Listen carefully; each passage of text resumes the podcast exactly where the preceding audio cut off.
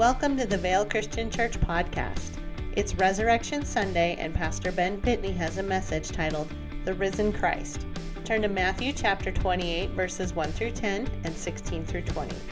At Vale Christian Church, we believe in training followers of Christ to worship, gather, give, and serve.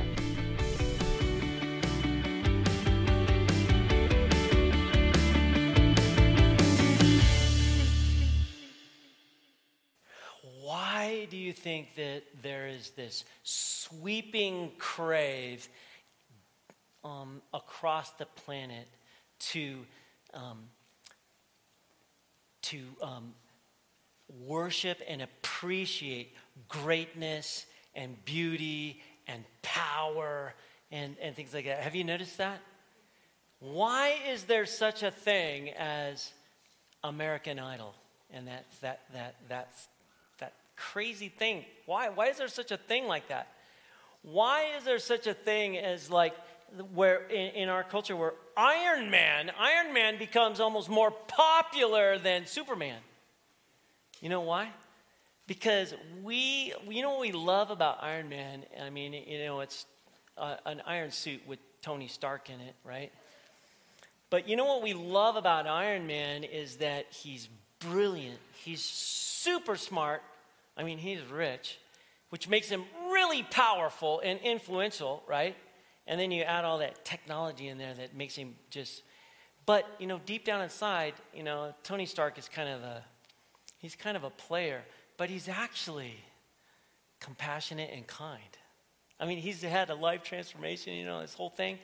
And, and you know, he takes Spider Man, the kid, under his wing and, you know, mentors him and he makes him better. He makes them better. He gives them the technology, and he. Can, I mean, Iron Man is is you know he like almost replaced Superman, right? Why do we love that kind of stuff? Ah, oh, we long for that. We have this built-in sweeping crave for things like that. You don't believe me? Watch this video clip. Watch this video clip.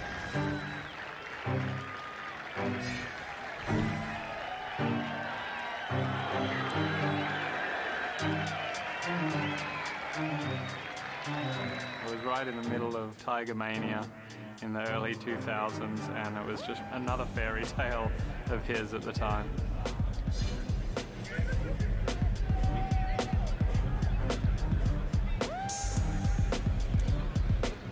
Get good odds on that. You'd be safe uh, if you put put it not to go in. So Saturday in there, and how many people there sitting around that stadium hall? Adding it being a double breaker, and then the amount of break, percentages kind of keep going down and down. Maybe a one in a hundred putt, especially in that moment. When Tiger gets really engaged in something difficult, he usually does extra good. It's Tiger. He's going to make that putt. When nobody expects him to, that means everyone should expect him to. The thing about that putt is that the way he reads greens, that's better than most. He would have known where he had to get the ball to then feed it down to the hole. And then gravity takes over. How about him? That is better than most. Better than most!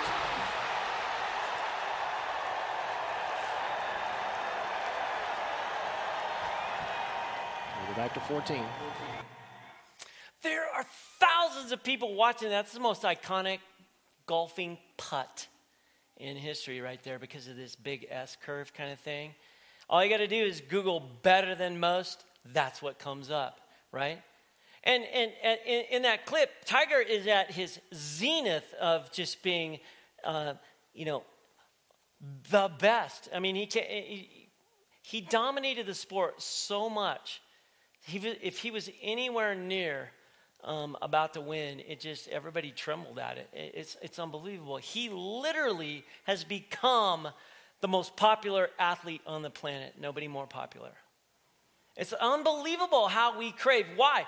Because he's powerful, because he could drive the ball just as really, really far, because he's, he's singular focused. And maybe you don't know this, but he has an unbelievable amount of charity um, he gives a tremendous amount of money to charity and has a huge foundation to help underprivileged uh, kids and different things. It's, it's, it's crazy how, actually, how generous he is.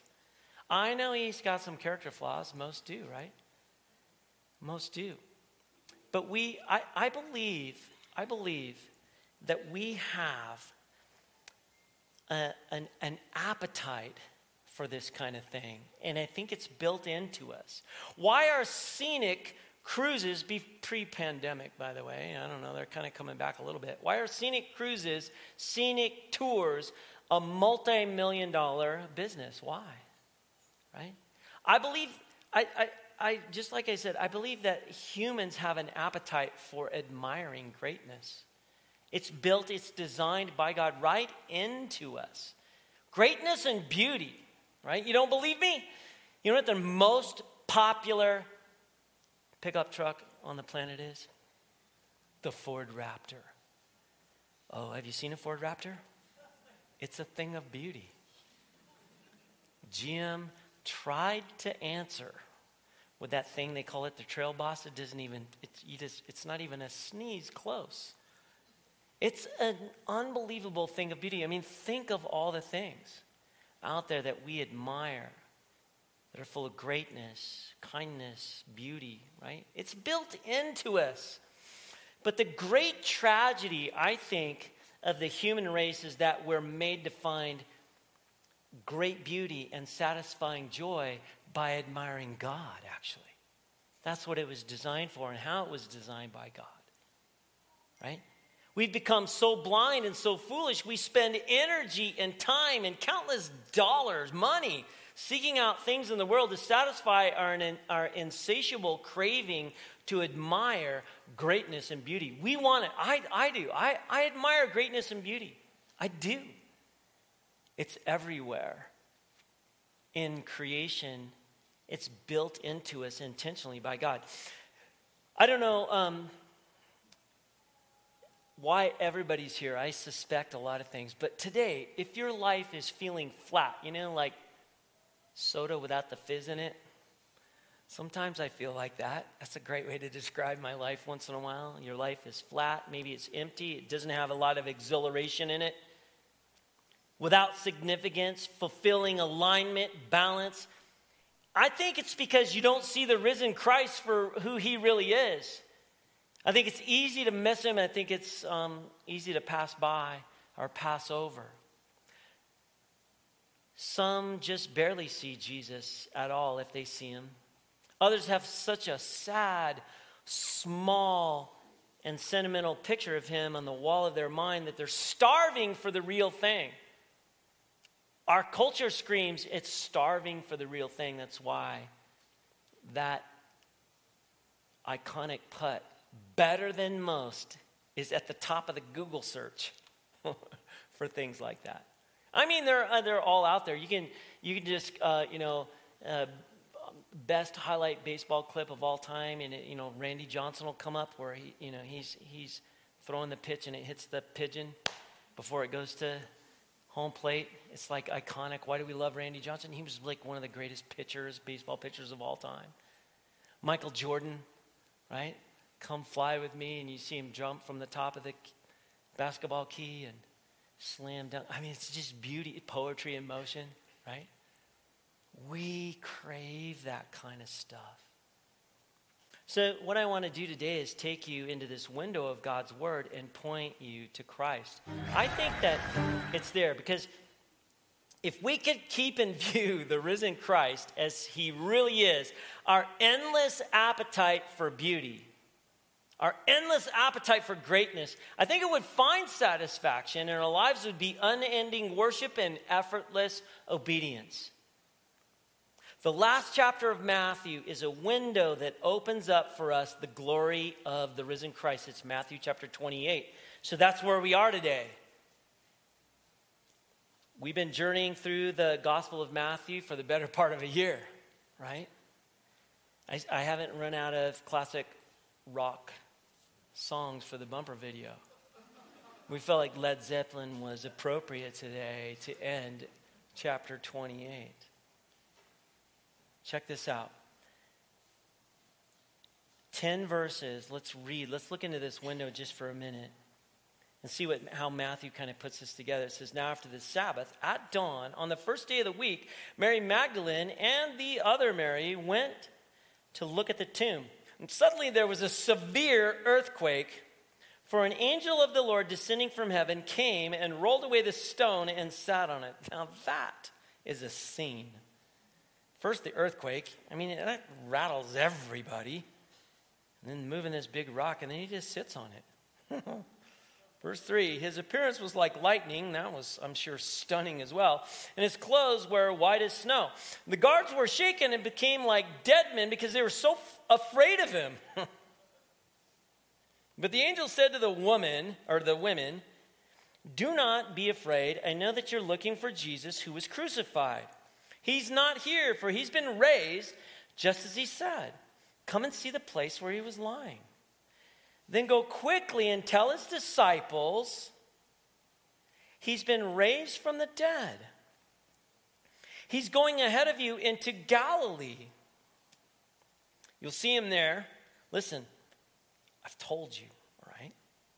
So they left the tomb quickly with fear and great joy and ran. Look at all those things. They were the fear and great joy that can happen together, and they're running to tell his disciples.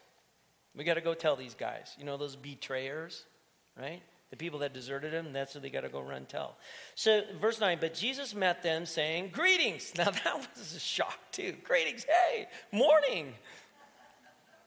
That's kind of what he does right there, right? They came to him and held on to his feet and worshiped him. And then Jesus said, Don't be afraid. Go and tell my brothers to go to Galilee. They'll see me there. Now, I want you to skip down to verse 16. So the 11 disciples went to Galilee to the mountain Jesus had designated. And when they saw him, they worshiped him, but some doubted. And then Jesus came up and he said to them, All authority in heaven and on earth has been given to me.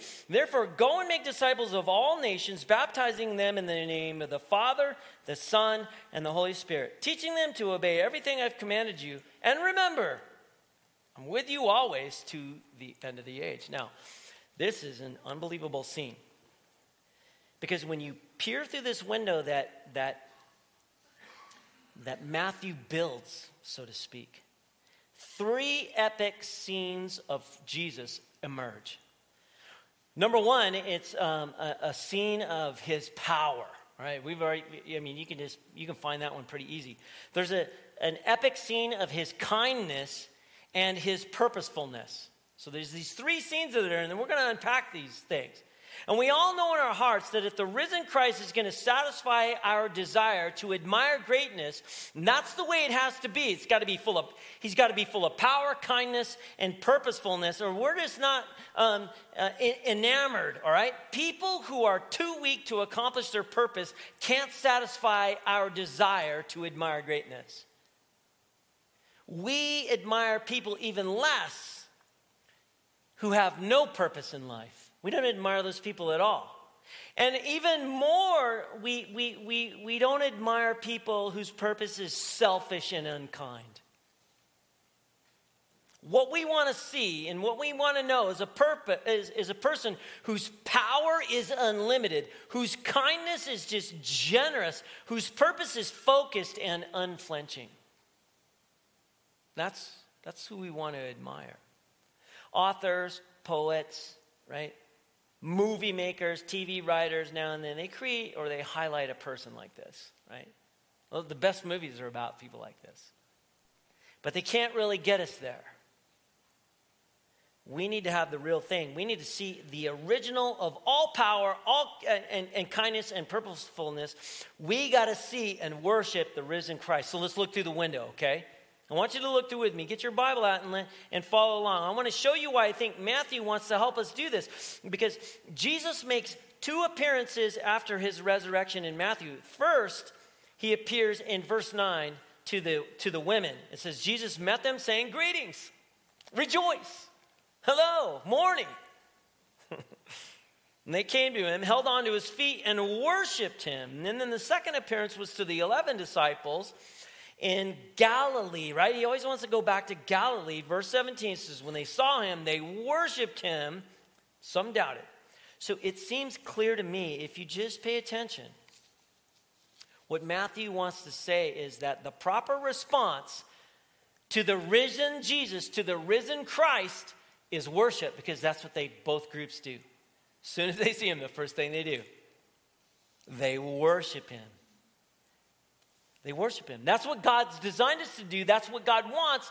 That's what these people do when they meet Jesus. Matthew has opened this window into this unbelievable scene of the risen Christ, and he wants it to be a window that you look through and, and observe and understand worship and worshiping Christ.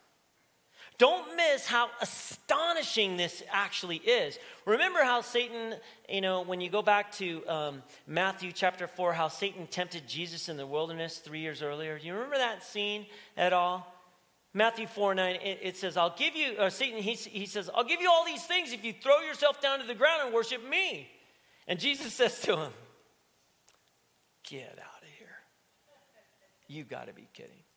He says, Go away. It's written. You're to worship the Lord your God and serve him only. You see what this implies right here that Jesus receives the worship of his people in Matthew 28. The resurrection of Christ certifies once and for all that Jesus is the Son of God. I mean, Jesus says it himself straight up to Satan get away because you're supposed to worship God and him alone. And he's saying, uh, I'm, I'm God, right? You're to worship the Lord your God and serve him only. And so when he rises from the dead, men, women, everybody bow at his feet and worship him, and he receives it without rebuke. He doesn't say, hey, no, no, no. That's reserved for God the Father. He doesn't say that. Resurrection Sunday is a great day for reaffirming our conviction that Jesus Christ, He's not just a man, He's not an angel, He's not a, just a creature. He has no beginning or end, and He is God, and through Him and for Him, all things exist for Jesus. Worship the risen Christ because God only should be worshiped. Because Christ is God one in, in essence with the Father and the Spirit. That's why Matthew brings his book. He brings the whole thing to a close in just that last part in verse 19 by saying that the disciples should be baptized, what? In the name of the Father, the Son, and the Holy Spirit. These three persons are one God, and when we worship the one, we worship them all. So Matthew intends for this chapter to just give us this view, right? into the beauty and the greatness and the power of the risen Christ. And he wants us, he wants us to be like a, um, a window into worship. Now, what do we see that should fill us with this real admiration then? This desire. All right? We're going to start with the power of the risen Christ. That's the first thing we see. Look at verse 18. It says, Then Jesus came up and he said to them, All authority in heaven and on earth has been given to me. I wish that there's a way with words to help us feel that the risen Christ has more authority than any president. You know, we feel like the president has all this authority. More authority than all the powers of Russia, than all the powers of China, right? I wish there was a way that if you gathered all the authority of all the governments across the planet and all the armies of the world, right, and you put them all together on this scale with the authority of the risen Christ on one side and all this other authority on the other, that would just fling up in the air. And Jesus would outweigh that by infinity. All authority, all authority, he says, on earth has been given to the risen Christ. All of it. The risen Christ has the right. In other words, what's that mean? The risen Christ has the right to tell every man, woman, and child on this planet today what they should do and what they should think and what they should feel. That's what all the authority means. He has absolute and complete, total authority over your life, over cities, states, nations the risen Christ is great, greater than you have ever imagined. He's got all the authority. This is the resurrection declaration to the world. It's this picture to the world. The risen Christ is your king and has absolute unlimited authority over your life. And if you do not bow and worship him and trust him and obey him, you rebel against Christ the king, who is God over all. You realize that, right? We leave that part out sometimes. Hmm. Resurrection Sunday is God's open declaration that he wants every person every people group, every nation. He wants them all. That's what kings do. They want it all. They don't just want some of it, they want it all. The resurrection has to do with power and authority. The resurrection of Christ is the claim of the risen Christ on every life that breathes. All authority on earth is mine, he says. Your sex life is his to rule. Your business is his to rule. Your career, your job is His to rule. Your home is His to rule. Your children are His. your vacation, that's His. Your body is His. He is God. He's God. So if you resist His claim, you resist His authority. If you feel no admiration for His infinite power and authority, and you turn and seek satisfaction from the things in life that will allow you to be your own master, then you're going to face judgment and death in the last day. And it appeals. Eh, here, here's the thing it will appear so reasonable and so right to your Maker and your Redeemer that there will be no appeal and no objections. You know that? No appeal and no objections. Any life of indifference to the risen Christ and, and a half hearted attention now and then, you know, to, to just a few of his commands will appear that day as an incredibly as incredibly blameworthy and foolish because he's got all the authority. The risen Christ is the authority not only on earth, but also heaven. All authority in heaven and on earth has been given to me, says. I think Matthew wants us to see a glimpse of this in verses 2, 3, and 4. Look at verses 2, 3, and 4. It says, Suddenly there was a severe earthquake. I mean, that shakes everybody up. For the angel of the Lord, descending from heaven, came and rolled away the stone, and then he sat on it. His appearance was like lightning, and his clothes were like white as snow. The guards were shaken, they became like dead men because they're so afraid. What in the world does this mean? It means, listen to this, it means at minimum that the angels are created to serve the risen Christ, the angels. Now, if you just do a little study in the angels, I don't know what you see when you picture angels in your mind, maybe flying creatures with long golden hair and delicate feathery wings, that maybe that's what you see. Or cherubim like, you know, like little fat babies. If that's what you see, it's not going to impress you that the risen Christ has all authority in heaven and, uh, and earth, so that all the angels offer him unquestioned obedience. But angels are fearless, they're indestructible, and they're immortal. They're scary. Every time they show up, people are afraid. Okay? They scare the death out of people. Terrified. You know the Christmas story where they're terrified? Wow. But if you could imagine how powerful an angel is and how many angels there are, and what it's going to be like when the Son of Man rides in his great white stallion at the head of countless armies of, of heavenly angels against the mutiny of this world, then you'd be impressed. You know, he rides in to the cross on a donkey. But he returns on a white stallion. At the head of legions of angels. oh. When we really, I, I just think we need to pray for imagination so that we can feel what it means that the risen Christ is the commander in chief of countless angels who are mightier than men, who are way stronger than men and indestructible because of their immortality. So when they gather for salvation and destruction, no laser beams or, you know, those rockets that Tony Stark comes up with, you know, are going to destroy these guys. No nuclear technology is going to have any effect on them. How about some of these images of the risen Christ and his angels? Maybe they can shape your picture, uh, picture in your mind just a little bit. Matthew 24, two verses 30 and 31 it says, Then the Son of Man will appear in heaven, and all the tribes of the earth will mourn. They'll see the Son of Man arriving on the clouds of heaven with power and great glory. That's wow.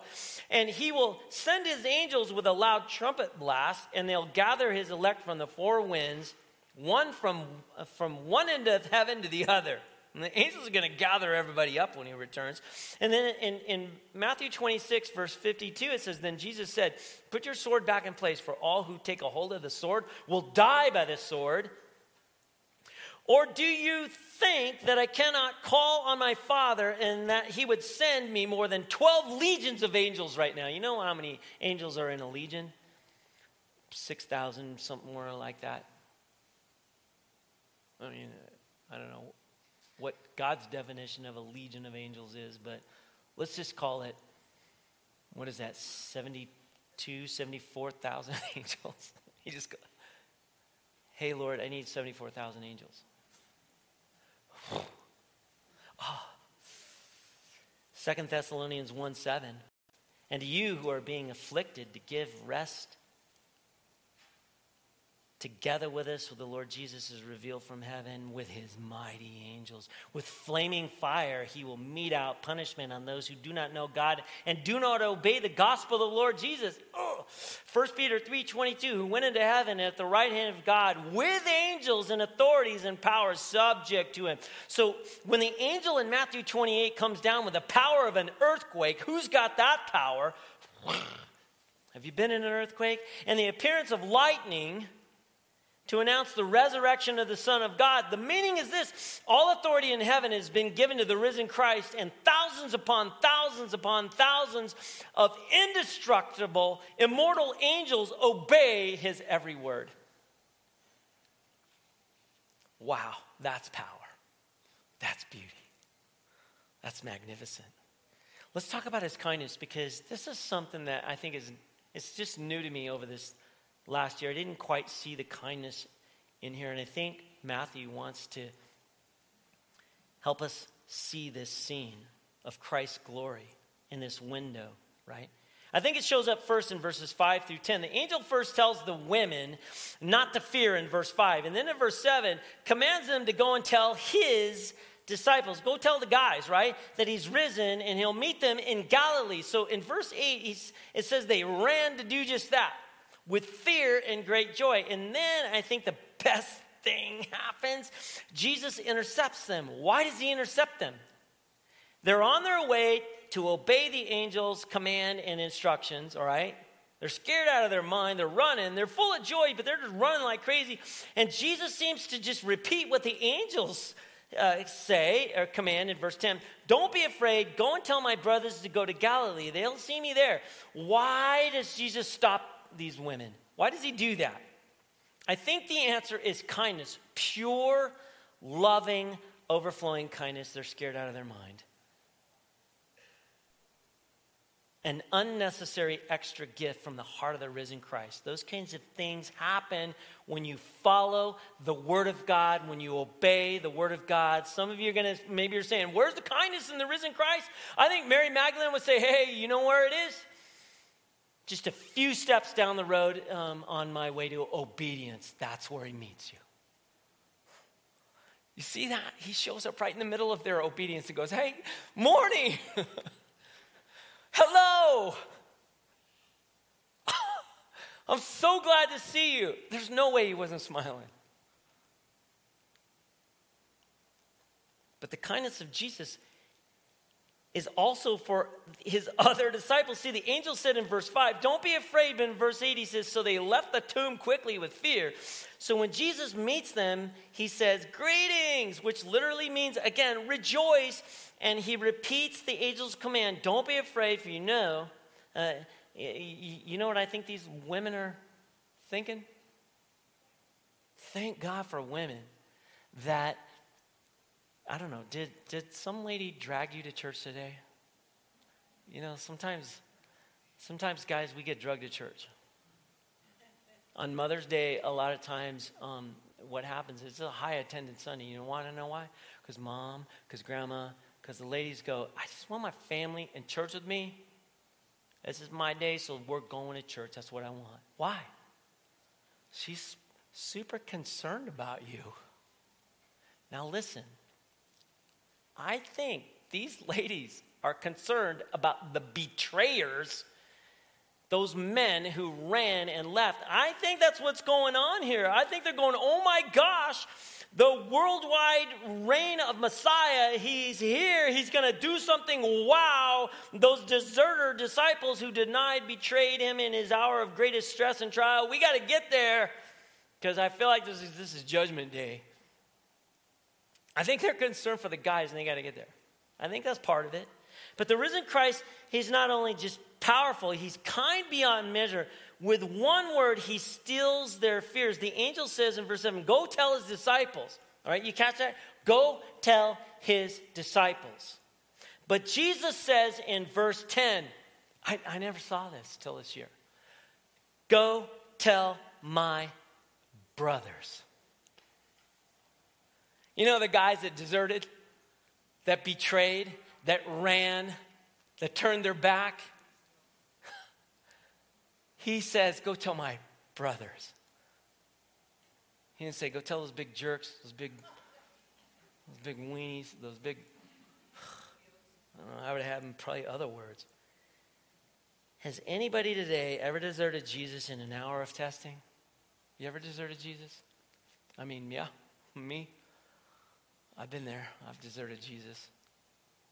If you will meet him in Galilee, he'll call you brother. Brother. See that? If you go in your heart to this place of repentance, he'll meet you with the words, Rejoice, hello, so glad to see you. Hello, morning. Don't be afraid. And as if that were not evidence enough, it just keeps getting better. So much kindness in here. Matthew leaves it ringing in our ears by closing the whole thing with these words. And remember, I'm with you always to the end of the age. I'll be with you as you do the things I'm asking you to do, I'm commanding you to do day after day after day, right up to the end of the age, I'm there. Brother. Oh. Can we just pull it together with the purposefulness? Because I have most confidence in most everything when I can find purpose in it. Nobody wants to do something with you can't see the purpose in it. The risen Christ is powerful and kind but we get to see through this window also his purpose, purposefulness.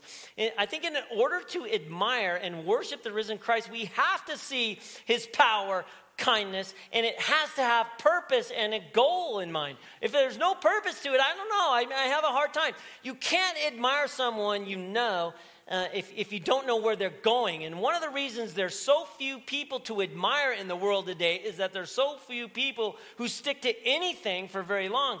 How many people can you point to and say, there's a life that has unwavering devotion and purpose in mind? Verse 19 shows that the risen Christ has purpose. He knows why he reigns. All authority in heaven and on earth has been given to me. So, therefore, go make disciples of all the nations, baptizing them in the name of the Father and the Son and the Holy Spirit. There's our mission, there's our mandate, there's our purpose. His purpose gives us purpose. The purpose of the risen Christ is to empower his church to make his authority known in every culture on earth. That's our job, that's our role. I know what to do. My life has purpose because of this. He's included me, He's called me brother. He wouldn't have said, Remember, I'm with you always, unless our mission were His business. Wherever people bow to Christ, bend the knee to Christ, our testimony, our story becomes powerful because He is in us. He's determined to fill His kingdom with worshipers. That's what He wants. He wants the kingdom full of worshipers from Vail, Tucson, Arizona, all over the planet. The risen Christ is not going in circles. He's not fumbling around through the instruction manual like you and I do, if you even use it. That's not him. He writes the book. He's unswerving in his great purpose. So, what does this have to do with me? Well, a few things. Just a few things. The band's going to come up. They're going to lead us through one last song, but don't you have an appetite to admire such a person, a person like this? See, you know you do. I do. Infinite power, immeasurable kindness, and swerving uh, purpose. That's what this has to do with you and I. It's designed, it's built right into you and I. Power and kindness and just focused purpose. We have a desire. Now, what we got to do is focus it towards Jesus, God the Son. God the Son. Maybe your appetite for his beauty is just beginning. You're just getting a glimpse of it. If that's true, what does this have to do with me? Well, I don't want to leave this part out. Confess the blindness, the dullness of the past, and set yourself on this road, on this journey of faith and obedience, and expect Him to meet you on the way because that's what He does. Does Jesus do what He says He's going to do? Did you see that bonus gift? the gift, uh, you know, the betrayers, yeah, they ran, but he said, You're my brothers. Unbelievable kindness. Did you see how he met the terrified women and said, Hey, so happy to see you. Morning, greetings, rejoice. I'm excited too. This is awesome. They were, they were, they were on their way, they were running, focused in obedience. That can be you. Maybe before this last song's over, you'll have seen and worshiped the risen Christ, and it can be your story. That's what my desire is today. And I think that's what Matthew's desire is. Will you stand and let's sing together? Let's worship together and see if we can catch one more glimpse.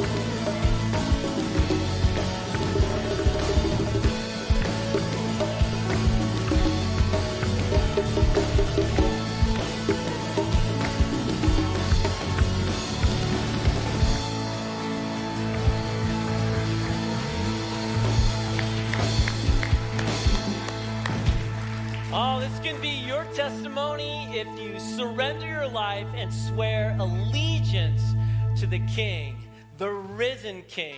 I hope you have a fantastic day today, you guys. I hope that you talk about Jesus all day and the risen King. Enjoy being together. Stop by the photo booth and post a picture out there and tell somebody about Jesus. Have a great day.